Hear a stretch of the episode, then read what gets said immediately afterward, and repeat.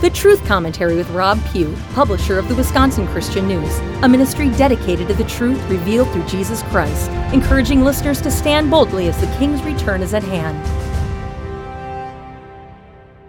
There's certainly no shortage of things that should concern us and can cause us great anxiety in these days we're living in. The daily news is never good, and even the usually reliable alternative media now engages in speculation on doom and gloom predictions giving us ever more things to worry and fret about. Yes, we are under God's judgment, and things in our country and the world are definitely in a downward spiral, and the lies and deception of the godless leftists have many cowering in fear of the future. I'm here to tell you no matter what happens, our great God and Savior, Jesus Christ, has promised never to leave us or forsake us. In this world we will have trials and tribulations, but as His people, we've been told not to fear, and we should listen. And yes, our actions do create consequences that we must deal with. Many now are dealing with health concerns, some potentially life threatening. Many have forever been injured or already killed by the COVID jabs, whether they were coerced into taking them against their will or they did so willingly. Either way, the warnings I and many others shouted from the rooftops all along went unheeded and ignored. But now the sad truth is coming out. But for millions, it's too late now. Many now are also in danger of losing their jobs as more and more businesses are falling prey to the globalist agenda and the planned economic destruction of the USA. Homelessness in America today is greater than it was during the Great Depression. There are over a hundred tent cities in Washington, D.C. alone, filled with lost souls who have lost all hope. The same is true in all of our major cities, and even our small towns are now scrambling for ways to house and feed the homeless in their areas. Violent crime is also on the rise nationwide. The vandalism and violence of two years ago by the Marxist BLM and Antifa movements has led to unbridled lawlessness in communities large and small across the nation. Even in the ultra liberal city of San Francisco, a majority of citizens there no longer feel safe, and many carry baseball bats, knives, guns, or pepper spray, or some other form of personal protection, because there's now a 50% chance of being violently attacked when you're out in public in that city. Looters in California are now allowed to steal up to $1,000 in merchandise of their choice from any store they like. Police won't even bother to show up to file a report if the theft is under $1,000. So now we have smash and grab flash mobs overtaking retail stores, and they do so knowing there will be no punishment for their crimes. Meanwhile, the daily news continues to grow more ominous. The U.S. purposely provoking war with Russia. More evidence that our election system is still rigged with thousands of ballots dumped in for counting in areas where the communists needed more so called votes to win. With the midterm elections, Nevada became the first state to pass a constitutional amendment protecting transgenderism and child grooming and making it a crime for anyone to say a word against it. Biden's Orwellian so called Ministry of Truth is back in action too. Now that all eyes are elsewhere, the leftist Disinformation Governance Board is once again back online to silence all political and social dissent. A few more recent headlines. Wells Fargo braces for more layoffs as loan volumes collapse 90%. Truckers reporting no diesel fuel. 10 foot wall put around Federal Reserve Bank in Washington on Sunday. Horrified West shudders as German China Russia axis begins forming. China president orders nation to prepare for war. Dr. Peter McCullough says the number of children suddenly dying is through the roof. California, Michigan, and Vermont codify abortion rights in their constitutions. Recreational marijuana now legal in 22 states. U.S. patent describes toxic mosquito aerial program to spread chemical and biological weapons. And Montana votes to deny medical care for born alive infants and let them die. We live in a wicked world, friends, and it's getting darker every moment. Let us not forget about the J6 political prisoners still languishing in prison for crimes they did not commit, or the thousands of others on the FBI, CIA, DOJ, and Homeland Security hit lists that have not yet had their front doors kicked in or been attacked by federal agents with guns drawn for the crime of wrongthink. Make no mistake, this is happening to innocent Christians, conservatives, and patriotic Americans every day. It's just taking some time to get to all those who need to be punished, re educated, and made examples of. Yes, there is much to be anxious about, plenty to keep us busy worrying and fretting, plenty to take to the Lord in prayer. But now more than ever, we need to learn to stop focusing on the evil and turn our eyes upon Jesus. Draw close to God, and He'll draw close to you. Embrace the Holy Spirit, and you will find peace. Learn from the words of Jesus in Matthew 6. Do not worry about your life, what you will eat or drink, or about your body, what you will wear. Is not life more than food, and the body more than clothing? Look at the birds in the sky. They do not sow or reap, they, they, they gather nothing into barns, yet your heavenly Father feeds them. Are you not more important than they? Can any of you, by worrying, add a single moment to your lifespan? But seek first the kingdom of God and his righteousness, and all these things will be added unto you.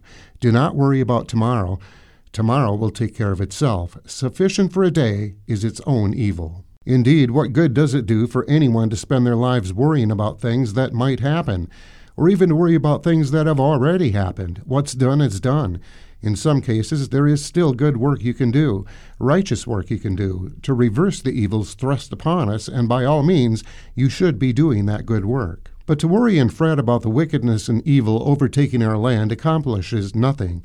So don't worry about tomorrow or what might or might not happen tomorrow. Today has plenty of troubles for you to deal with. You see, fear can be paralyzing. It can cause us to hunker down, close our mouths, hide in our closets, and cover our lamps with a bushel. This is what the globalists are counting on. They live to create fear because fear is one of the best tools they have to control us. Fear also causes us to bury the talents God has given us to invest for the sake of His kingdom. In God's plan for His people, fear equals failure, cowardice equals unbelief and evil. Trust in the Lord with all your heart, and lead not on your own understanding. In all your ways acknowledge him, and he will direct your paths. Do not be wise in your own eyes. Fear the Lord, and turn away from evil. This will mean health for your flesh and vigor for your bones. Proverbs 3 5 through 8. And Psalm 46:10 Be still and know that I am God. I will be exalted among the heathen. I will be exalted in the earth. Now, they, that may sound impossible in these dark days where the devil seems to win at every turn, but have some faith in your Creator. When things become all too overwhelming for you to cope with, just be still and know that He is God. He will be exalted among the heathen. Can you imagine that day? It's coming. He will be exalted in the earth, and His faithful remnant will be vindicated in His righteous judgment. Every knee will bow, and every tongue confess that Jesus Christ is Lord. Imagine Bill Gates, Klaus Schwab, Hillary Clinton, Anthony Fauci, Obama, Pelosi, Gavin Newsom, AOC, all kneeling before Almighty God and confessing with their mouths that Jesus Christ is Lord. God's Word promises that, folks. We need not doubt. Doubt is double mindedness, doubt is unbelief. James chapter 1 My brethren, count it all joy when you fall into various trials. If any of you lacks wisdom, let him ask of God, who gives to all liberally and without reproach, and it will be given to him. But let him ask in faith, with no doubting. For he who doubts is like a wave of the sea, driven and tossed by the wind. For let not that man suppose that he'll receive anything from the Lord. He is a double minded man, unstable in all his ways. As God's remnant few, we have not been given a spirit of fear, but of power, of love, and a sound mind. 2 Timothy 1 7. Fear is from the enemy and meant to immobilize us, keep us ineffective for the work God has called us to. But God has given us power, love, and a sound mind.